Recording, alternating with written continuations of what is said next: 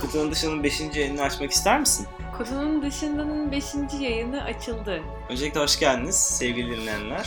Ben Çağlar Ben Melike. ve Kutunun Dışı'nın 5. yayınına hoş geldiniz. Aramıza yeni katılanlar için Kutunun Dışında'nın ne amaçlı olduğundan çok kısa bahsetmek isterim. Biz Kutunun Dışında'yı, Kutunun Dışında da biz konuşup ters düştüğümüz ya da böyle işte tartışıp üzerine gitmek istediğimiz konuları e, üzerine gidiyoruz.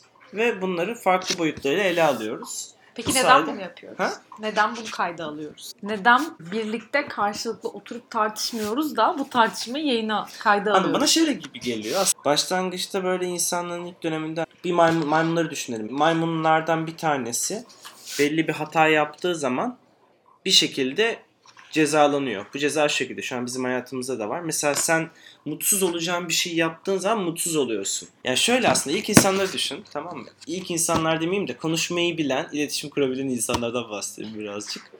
Şimdi bu insanlar niye konuşuyorlardı? Tabii ki iletişim kurmak, birbirine bir şeyler yapmak gibi konular var. Ama bunun yanında e, neslin devamlılığı ve hep daha ileriye gidebilmesi için bir bilgi paylaşımı amacı var Hı hı. aslında. Yani sen bir şey keşfettiysen bunu diğer insanlara anlatıyorsun ya da yazarak anlatıyorsun ya da sözlü anlatıyorsun ki o insanlar bir daha onu keşfetmekle uğraşmasın onun üzerine koysunlar. Bilimde hep böyle ilerlemiş aslında. En basit kısmı ne dersen bunun en basit kısmı şu.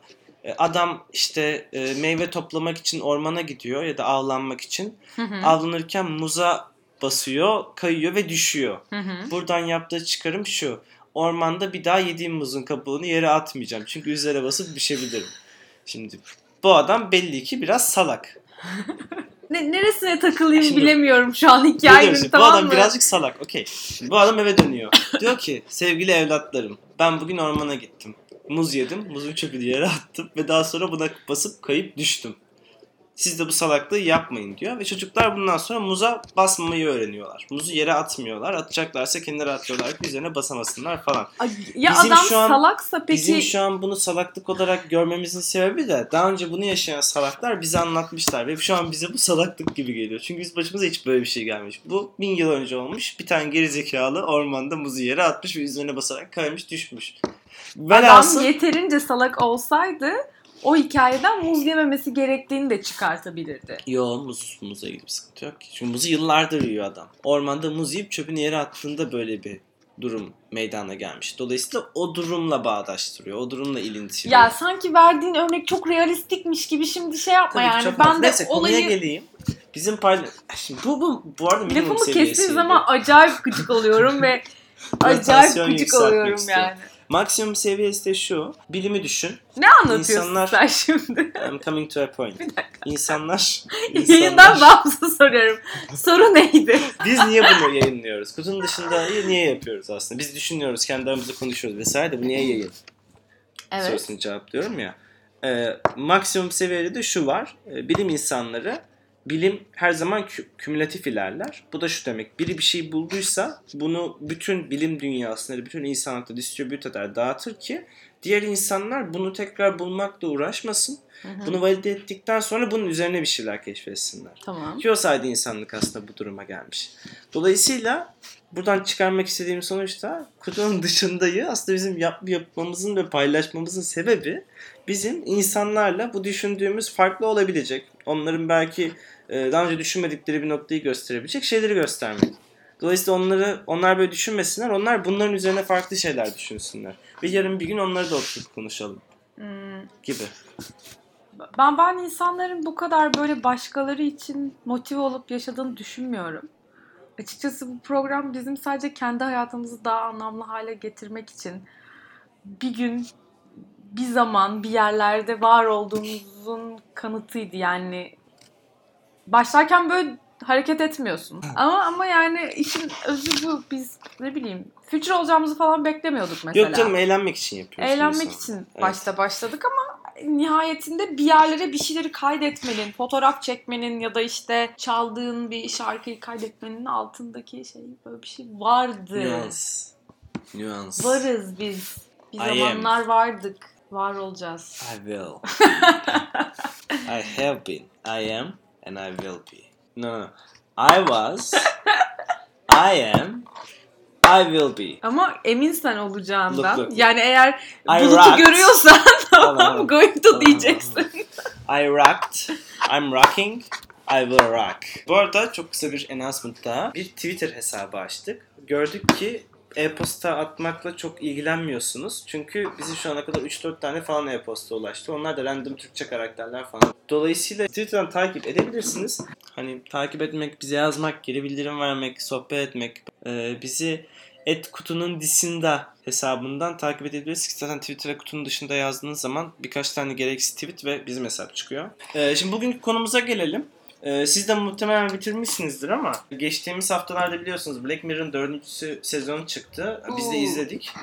Daha önceden de konuştuğumuz bir konu vardı. Şimdi ona geleceğim zaten. Bir sezon hakkında ne düşünüyorsun? Ya ben çok böyle şey güzel bir sezondu ama çok da böyle en iyi Black Mirror sezonlarından ya da gerçekten işte Black Mirror bu sezonda bomba gibi devam ediyor değil de Black Mirror devam ediyor dedirtti bana. Ya Black Mirror ilk sezonunda bildiğim kadarıyla bütün bölümlerde farklı senarist ve yönetmenlerle çalışıyordu. Hmm. Şimdi Netflix'e satıldıktan sonra aynı şeyi devam ettiriyor mu emin değilim.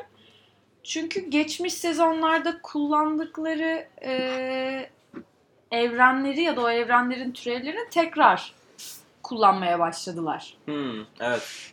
İşte bazı e, icatlar mı diyeyim artık, bazı teknolojik gelişmeler, o tarz şeyler var. Bir de böyle, ya şimdi Black Mirror'ın olayı hani bundan 100 yıl sonra ya da 5 yıl sonra bilmiyoruz. Bir alternatif bir gelecek var, distopya Evet. ama yani distopik bir şekilde hani Aynen. negatif şekilde teknolojinin hayatımızdaki etkilerini göreceğiz. Fakat hangi bölümde hatırlamıyorum şu çiftlerin birbiriyle eşleyen Simülasyon okey. Hangi bölümde o? Hang the DJ. DJ'yi as. Mesela o bölüm gerçekten tam olarak şey miydi? E, distopya mıydı emin değilim. Ya depends Ya aslında şey. Hı hı. Çünkü en sonunda haklı çıktı. Evet evet.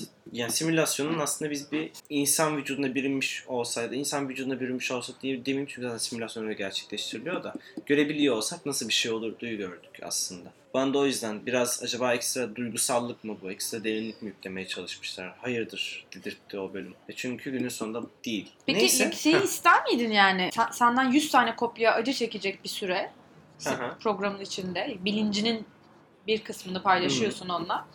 Ama sonunda %97 ihtimalle ya da %98 ihtimalle sana böyle e, Perfect match'i bulacak. perfect match'i bulacak. Aynen. Böyle bir şey ister miydin? Ee, arkada çalışan mekaniği muhtemelen bilmeyeceğim için. Ee, evet. O zaman bugün şeyi konuşabiliriz belki. Şimdi Black Mirror çok güzel bir nok- ya bir- çok güzel bir yere point ediyor aslında. Bize Ha, bir dakika bir dakika. %98. Genel olarak çok beğenmedim. Şaşırtan falan ya da işte wow dedirten. ya şey de olabilir mi Çok acaba? fazla. Mesela ben de geçen sezonu çok ya geçen sezonu da çok beğenmemiştim. Benim için favori bölüm White Christmas. Bu ikinci Evet. sezonun ekstra yayınladıkları bölüm Christmas'ta. Evet. Çok iyi bir bölümdü. Ee, ama mesela geçen sezon eh, gelmişti. Acaba Ben hatırlamıyorum geçen bu sezon. konsepte mi alıştırdılar? Yani ya da işte ne bileyim ilk izlediğinde bir farkındalık oluyor. Matrix'i hatırla mesela. Hı hı. Matrix 1'i ilk izlersin. Yani obviously hani. Da tamam mı? E, Matrix 2 o tadı vermez. Evet Matrix 2 Matrix 1 kadar iyi bir film değildi. Çünkü felsefeden bir tık daha uzaktı. Fine. Tamam. Ama günün sonunda Matrix 1'den sonra çıkmış bir filmdi Matrix 2. O yüzden zaten Matrix 1'in verdiği wow efektini vermesini bekleyemezsin. O yüzden devam filmi olarak kötüydü. Ha buradan da bir Ama- soru ama, doğuyor ama bana. sıkıntı şu. Matrix tek bir senaryo ve tek bir evren üzerine kurulu. Dediğim gibi o dizinin şeyi çıkış noktası her bir bölümde bir sinema filmi gibi tamamen e, şey odaklıydı. Farklı evrenler, farklı gelecek ihtimalleri vesaire. E şimdi sen onları kullanırsan tekrar e ben tabii ki şaşırmam. Fark etmez. Benim kastettiğim şey şu. Sana bir kere bir markası var bu dizi serisinin değil mi? Black Mirror markası. Black Mirror'dan bir beklentin var senin. Evet. Dolayısıyla Black Mirror her zaman 10 üzerinden 5 seviyesinde başlamalı. 5'in üzerine koyabildiği kadar var. O çıtayı 8'de tuttuysa daha önce 7 sana her zaman bayağı gelecek, vasat gelecek. Evet. 6 çok kötü gelecek. 5 EU yani worst ever olacak. Dolayısıyla şuna geliyorum. Onun bir benchmark'ı var senin kafanda oluşturduğu. Ve yarın bu- benchmark'ın ne kadar altında bir şey yaparsa kötü olacak ve bunun altında yapması çok olası. Çünkü sana ilk başta uyandırdığı o duygular ve o farkındalık o yaratıcılığı hissettiğin o an Hı hı. hiçbir zaman gerçekleşmeyecek. Sen artık daha küçük yaratıcılık parçalarını toplayacaksın. Çünkü o şaşırtma anını sende daha önce bir kere yaratmış. Artık her şey sıfırdan kökünden değiştirebilecek şeylerle gelmesi lazım. O yüzden Ama devamlı şöyle iyiye şey gitmeyeceği aşikar geliyor bana. Ama Birin- seviyeyi bir yerde tutabilir. Birinci bölümü hatırlıyor musun? Evet evet. Başbakanın evet Yani- domuza evet. İçinde aslında baktığın zaman şu anki şeyden tarihten Evet. çok uzakta çekilmiş bir şey Aha, değil. kesinlikle. Ama yani zamanlama olarak öyle, şu an öyle bir şey olabilir mesela olabilir. Aha. ihtiyaç duyduğu, o senaryoda duyduğu element için illa sıfırdan yeni bir icat çıkartmasına gerek yok ki. Tabii ki gerek Demek ki yok. o zaman senaryoda bir sıkıntı var. Ben şunu kastediyorum ama. Buda'nın hikayesini anlatmıştın değil mi? Çok kısa onu bir daha anlatayım. Yaşayan bir işte kral var. Kralın bir çocuğu olacak. Ve kral çocuğu hayatta hiçbir acı çekmesini istiyor. Çünkü küçükken kendisi çekmiş kral olana kadar. Ve o yüzden kalenin etrafını surlarla işte ördürüyor. Bahçeye deli gibi e, işte meyve ağaçları, sebze ağaçları, sebze ektiriyor ki her şey olsun elinin altında. Ve deli gibi eve tatlılar, çörekler, börekler yığılıyor. Ki çocuk mutlu olsun, çocuk yaşasın. Çocuk büyüyor ve gerçekten maddi olarak hiçbir sıkıntısı yok. Hiçbir sıkıntısı yok. Her şey elinin altında yani. Ne isterse ulaşabiliyor. Ne isterse yiyip tüketebiliyor. Canı ne çekerse. Çok güzel bir hayat. Ee, ama daha sonra çocuk aroganlaşıyor. Tabii ki bunun ergenlik, ergenliğin de etkisi vardır ama çocuk hiçbir zaman maddiyatta doyuma ulaşamıyor. Hep daha fazlasını istiyor ve sıkılıyor içinde bulunduğu hayattan. Hı hı. Daha sonra bir gün Bir amacı dışına... yok çünkü. Yok. Daha sonra oradaki çalışanlardan işte köle mi dersin, hizmetli mi dersin neyse onlardan birisinin yardımıyla kalenin dışına çıkıyor. Köye gidiyor yakındaki. Ve köyde şunu görüyor. İnsanlar açlık, işte susuzluk, parasızlık ve bunların o üçgende dönerek yaşıyorlar. Savaşlardan dolayı fiziksel uzvu yerinde olmayan ve devamlı acı çeken insanlar var. Yarası iyileşmeyen insanlar var ve hep acı içinde bu fakir insanlar. Bir de orta sınıf var onlar da acı içinde. Çocuk o gece dışarı çıktığında büyük bir şoka uğruyor ve sonrasında eve dönüyor. Kalesine geri dönüyor. Ondan sonra temelli gidiyor. Temelli giderken de bütün o prensliğini vesaire bıraktığını biliyor arkada. Hı hı. Ama diyor ki ben biraz orada yaşayacağım. Hayatı farklı açılardan da görmek istiyorum. Orada açlık sefalet içinde yaşıyor. Günü sadece bir fındık yiyerek geçirdiği bile oluyor rivayetlere göre. Muhtemelen büyük bir kısmı efsanedir ama böyle şeyler söyleniyor biraz abartı olsun diye. Daha sonra hayatın anlamını anlamak adına derenin kenarındaki bir incir, incir ağacının dibinde 49 gece geçiriyor. Yine mübalağa olabilir. Teşbih atan varsa lütfen kusura bak. Daha sonra şunu fark ediyor. Hayatın her yerinde e, acı var. Hayatın her yerinde acı var. Zengin de olsan, fakir de olsan hayatta her zaman acı çekiyorsun. Maddi şeylere, maddi şeylere çok bağımlısın ve maddi şeyler sonsuz olduğu için bir süre sonra yeterli gelmemeye başlıyor olabilir. Başka bir şey olabilir. Zenginlik sorunları var. Orta sınıfın orta sınıf sorunları var. Doğalgaz faturası, başka bir şey. Yaşayabiliyor insanlar ama işte doğalgazı kısıyor ve evde üşüyor. Bu da bir acı. Fakirlerin başka sorunları var. Yemek yiyemiyorlar. Suları yok, paraları yok vesaire. Şarap alamıyorlar. Buda'yı Buda yapan şey bu. Buda bu farkındalığı sağlıyor. Diyor ki biz hayatta ne yaparsak yapalım acı çekeceğiz. Ve bu acının hayatımızda var olduğunu kabullenip bununla yaşamayı öğrenmeliyiz. Ancak bu şekilde acı bizim için acı vermeyecek bir noktada olur ve hayatımızı sürdürülebilir kılar diye. Ki bu adam Buda oluyor zaten. Tamam mı? Nereye geleceğim? Şimdi şunu düşünüyorum. Şimdi Buda'nın yarattığı farkındalığı biliyorsun o dönemde. Buda'nın şu anki etkisini de biliyorsun dünyada. Ve çok gerçekten acayip vizyoner yani. Bakış açısı, hay- o, o ders yani o kattığı şey, o acıyla ilgili yaptığı aslında o çıkarım acayip enteresan bir çıkarım ve çok farkındalık yaratıyor insanda, gözünü açıyor. Ee, şimdi geçmişe dönelim. Ee, üniversite başlarında sosyal ilişkilerim çok iyi değil vesaire. İnternette böyle işte dolanırken Mark Manson diye bir adam blogunu okumaya. Hı hı. Bu adam acayip şeyler anlatıyor. Acayip şeyler. Hayat nasıl işte bilmem ne vesaire vesaire. Gerçekten çok başarılı yazıları var. Hani özellikle Life is a Video Game yazısını herkese öneririm. Bu tarz şeyler okumayı seven insanlara. Mark Manson kitabında bunu alıntılıyor. Ve kitabında söylediği şey hayatımızda bu tarz şeyler olacak. Bunları kabullenerek yaşamalıyız. Çünkü hayat ne yaparsak yapalım bize her zaman acı gönderecek. Ve biz bu acıların üzerine geçebildiğimiz sürece mutlu olacağız. Mutluluk aslında acıdan beslenen bir şeydir. Challenge'lardan beslenen bir şeydir. Ve bizim önümüze her zaman daha büyük challenge'lar düşecek. Çünkü geçtiğimiz challenge'ları bir sonraki gelişlerinde challenge olarak adlandırmayacağız. Çünkü daha önce nasıl geçtiğimizi bildiğimiz şeylerdir. Yani sen bir çitten atlamaktan zorlanırsın ama çitten atladıktan sonra o çitten atlamak artık senin için büyük bir challenge değildir. Artık duvardan atlamak bir challenge'dır gibi. O da bunu söylüyor. Şimdi Buda'nın yarattığı farkındalıkla Mark Manson'ın yarattığı farkındalık arasındaki boyutu karşılaştırdığın zaman Buda'nın yarattığı şey mi çok daha büyük yoksa Mark Manson'ın yarattığı şey mi? Buda'nın tabii ki. Dolayısıyla şunu kastedeceğim. Buda, Buda'nın farkındalığının yüksek yarattığı farkındalığın yüksek olmasının sebebi Buda'nın ilk kez farkındalık yaratması bu konu hakkında. Mark Manson farklı açıdan aynı konu hakkında farklı bir farkındalık yaratıyor. Dolayısıyla Black Mirror'da da aynı şey var. Ben Buda'yı tabii ki daha büyük bir farkındalık sebebi olarak göreceğim. Çünkü bana o fikri, o bakış açısını ilk kez kazandıran o oldu. Ama Mark Manson o bakış açısının temellendirdiği düzlem üzerinde bana farklı açıları gösterdi. Black Mirror gibi.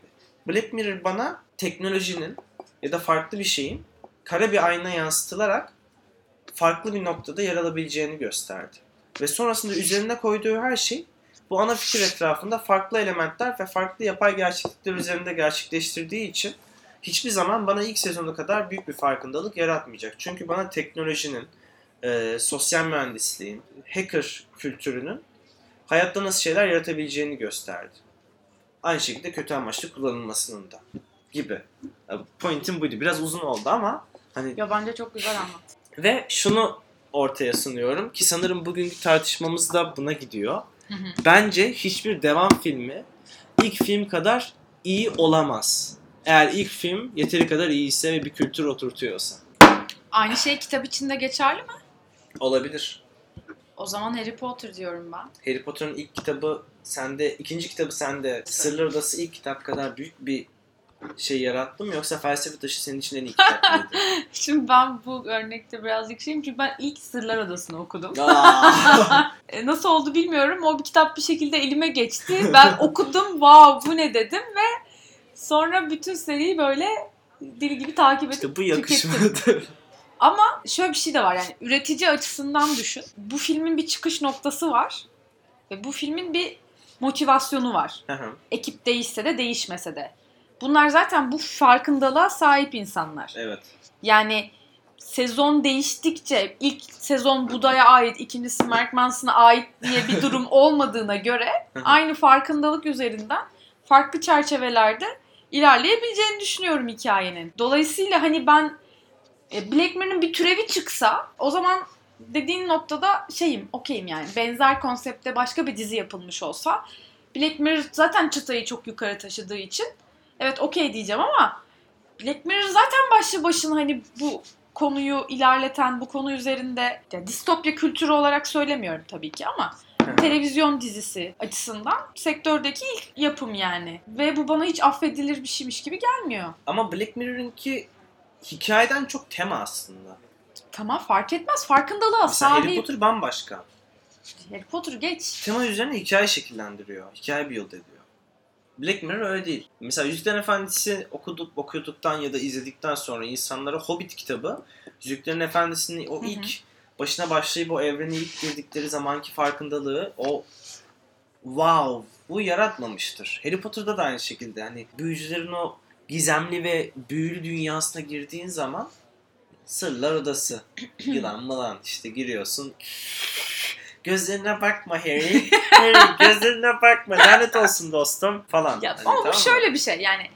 Bu da bir denklem bulmuş. Sana demiş ki 2 artı 2 4 ediyor. Bunu nasıl kullanacaksın? Yani tema dediğin şey o. Sana bir tema veriyor. Sana bir denklem veriyor. Background, evet. Sana doğru olacak. Ya, do- doğru olacak değil. Sana bir gerçeklik sunuyor. Sen de Evet. o gerçekliği kullanacaksın kendi içinde. Ama adam kullanamamış bu sezon. Yapamamış yani. Bi- Bilmiyorum bana böyle uzatmaları oynayan, bitmeye yakın bir dizinin son bölümü gibi. Peki devam filmleri hakkında ne düşünüyorsun? Örnek Ee, ver Her bana. zaman ilke kadar iyi olmayacaktır. Star Wars 1, Star Wars 2, Star Wars 3, Star Wars 4, Star Wars 5, hayır, Star Wars 6, Star Wars 7, Star Wars 8.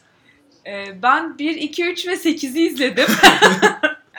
Çok evet. Ee, 1, 2, 3'ü izlediğimde küçüktüm. O yüzden yani şey yapmayacağım. Tamam. Twilight, Twilight 2, Twilight 3. Onlar da kitapları olanlar. Kitabı olanların zaten filmleri boktan oluyor. PGP. Onun da kitabını okumadım. Dizisi hakkında ne düşünüyorsun? Fi ve Chi. Hadi bak Dizi- çok çok bu arada dizi- yavan bir örnek de. Dizi sektörü açısından mı yoksa Türk dizi sektörü açısından mı diye yok yok ayrılır dizi. Devamlılığı hakkında ne düşünüyorsun? Fi ve Chi'nin yarattığı o şey. Ya ben ona hep şöyle bakacağım. Televizyon artık böyle bizim jenerasyon ve bizden sonraki jenerasyon için bitti ya. Evet. E, ve bu işler artık böyle e, internette daha özgür bir şekilde yapılabiliyor ya. Bunun başına çeken bir dizi olarak göreceğim. O yüzden başarılı göreceğim her zaman. Peki devam yani Chi ile Fi'yi karşılaştır. Birinci sezonu, ikinci sezonu. Evet. İkinci sezonunda daha bütçeli oldukları aşikar. Hı hı. O evet. yeter burada da mı efekt dediğim zamanlar oluyor ama tutarlı ya hikaye anlatıcılığı bakımından ilk sezon. Peki Wow? Wow açısından bilmiyorum ya. Peki Aristo ile Platon. Yüksek Sadakat'in ilk kel vokali, Yüksek Aa Sadakat'in... kesinlikle ikinci- ilk vokali. Evet ya, kesinlikle evet. ilk vokali. Kesinlikle öyle ya. Ben ikincideki adamın sesi çok okey, çok dinlendirici falan da uyduğunu düşünmüyorum eski şarkılarına yani. Aa, Gitmiyor yani. kesinlikle ilk. Değil mi? Aynen. O geri dönmüş galiba o adam. Ya, Bir dakika ikincisi de keldi. Ha üçüncüden bahsediyorum ben o zaman. Aa Hepsi evet. keldi onların. Sen yok yok. kel diyorsun İlkini da. hatırladım. İkincisi küpeli adam. Eurovision'a çıkan. Evet aynen. Üçüncüsü kıvırcık saçlı adam. Onu bilmiyorum ben. İşte sen onu bilmiyorsun. O baya kötü. Onu bilmiyorum. Ama şey e, yani belki üstümüzden bir, Bir kuş kuş, geçer. geçer. Ee, yani o benim için Tamam. yüksek sadakat. O zaman Mor ve Ötesi. Evet. Dünya Yalan Söylüyor mu? Oyun Bozan albüm mü? Dünya yalan söylüyor. E sen de hep ilk iyi olanları söylüyorsun. Serdar Ortaç. Gamzelim mi gıybet mi? Gamzelim hangisiydi? Haydi Gamzelim gece yanar tenin. Gıybeti haydi. söyle şimdi. Ee, şey gıybet. Çekimin yollar. Bilerek yaptım. İkisini de biliyordum. Gıybet mi Gamzelim mi? 90'lar raks. Peki o zaman şöyle bir şey sorayım. Bak esas soru geliyor. Heh. Kuzu kuzu mu? Hı hı. Yoksa Metamorfoz albümü mü? Tarkan'ın. şey albümü. Şımarık mı? Hayır. Şımarık şımarık. Şımarık albümü. Aa ölürüm sana. Peki sen örnek söyle. Yani ben söylemeyeyim. Stranger Things birinci sezon mu? Stranger Things ikinci sezon mu? Stranger Things birinci sezon. Neden? Çünkü yani o dizideki olay şey aslında ilk sezon. Hakikaten anlamlandıramıyorsun uzun bir süre. Ve böyle what the fuck falan diyerek izliyorsun. O merak duygusu bittiği anda dizide bitiyor senin için aslında. İkinci sezonda o kadar merak edebileceğin bir şey olmuyor da ilk sezonda oluşturduğu etmenleri çarpıştırıyor sürekli. Anladım. O yüzden o şey bir yani. Bu konu benim ha- e, hayal edebileceğimden daha dallı budaklandı. Evet. E benim hayalim başlarken şeydi, böyle Black Mirror'la başlayalım ve teknolojinin iyi yanları, iyi olabilip olamayacağı üzerine konuşalım Hı ve hı. White Mirror isimli bir bölüm yapalımdı. Hı hı. Fakat oraya gelemedik. Çünkü bu konu daha heyecanlıydı. Ama sonradan şu an fark ediyorum ki Hı hı. bu konunun da ele alınması gereken farklı düzlemleri var. Ne Mesela gibi? şöyle, e, temelini, temelinde bir felsefe ya da bir bakış açısı sunan filmler, diziler ya da işte herhangi e, bir sanat eseri temelinde bir felsefe olmayan, günümüzü anlatan ama bir süreklilik içinde olan diziler, filmler ya da eserler. Mesela How I Met Your Mother'ı düşün. Aslında baktığın zaman temelinde büyük bir şey yatmıyor, bir felsefe. Evet. Ama bir, bir süreklilik var, o sürekliliği takip ediyorsun sen. Hı. Aynı şekilde biraz şeyi de aynı kategoriye koymak mümkün olur bence. Stranger Things mesela. Hani ilk verdiğim örnek grubu aslında şeydi. e, Black Mirror'da. İkincisi işte Stranger Things, How I Met Your Mother gibi eserlerin bulunduğu alan. Ya temelinde bir felsefe var derken Kastettiğim şey şu aslında. Temelinde felsefenin çok doğru bir şey olmadı da. Evet doğru bir şey oldu. Black Mirror. Her bölüm birbirinin devamı değil. Hı hı. Ama günün sonunda arkada bir background var. Background Black Mirror. Yani sana karanlık bir ayna tutuyor aslında. İkincisi bir sürekliliğe dayanıyor. Ama bu süreklilikte sana çok büyük ekstra farklı bir şey sunmuyor. O yüzden Stranger Things'i atıyorum şu an cümlenin dışından. How I Met Your Mother ve diğer sitcomları koydum buraya. Bir de sana farklı bir şey sunan ve süreklilik içinde olan şeyler var. Mesela Stranger Things, mesela Twilight, mesela Star Wars. Twilight'ı niye oraya koyuyorsun sürekli? Çünkü farklı bir şey sunuyor sana. Çünkü vampir dünyasını sunuyor. Doğru ya da yanlış. Yargılayalım ya da yargılamayalım. Dolayısıyla hani bu üç grubu düşündüğümüz zaman Hangi üç grup? temelinde bir düşünce yapısı olan e, temelinde bir düşünce yapısı olmayan ve süreklilik işleyen, sana farklı bir şey sunmayan klasik hayat. Mumblecore tipi aslında birazcık. Bir sitcom Mumblecore karışımı.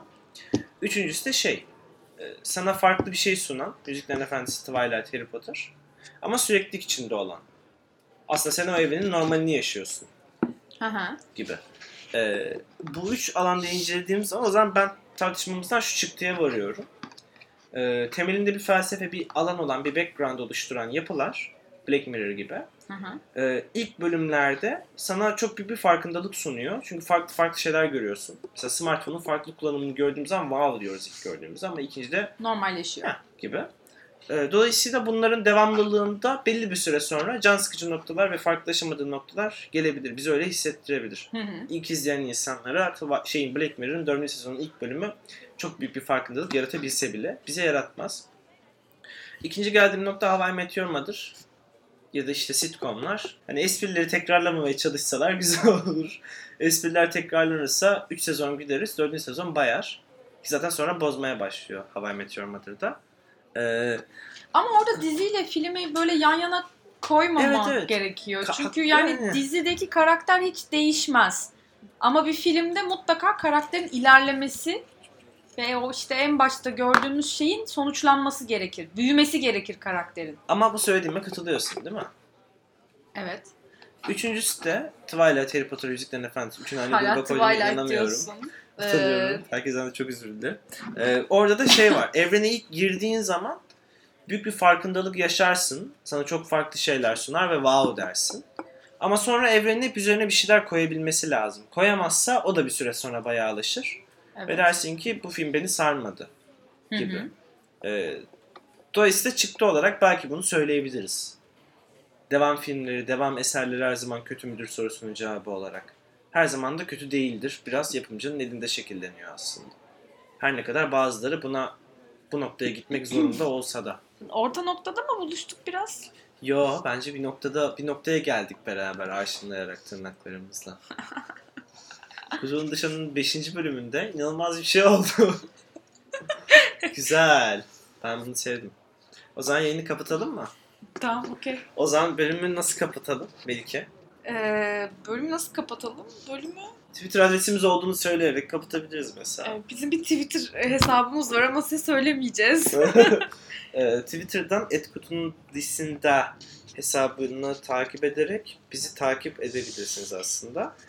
Bir sonraki Diyelim. bölüm aslında bizimle olacaktır diye düşünüyorum. Bu bölüm açtı ama sonra sustu kaldı yani. Böyle bir rezalet olamaz ya.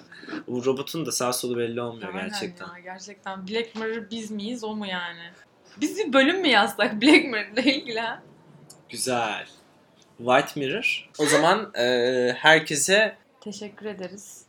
Teşekkür ederim dinlediğiniz için. ben de teşekkür ederim. Keep in touch.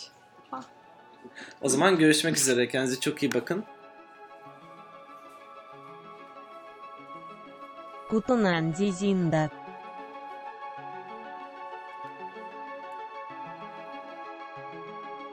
kutunun dışında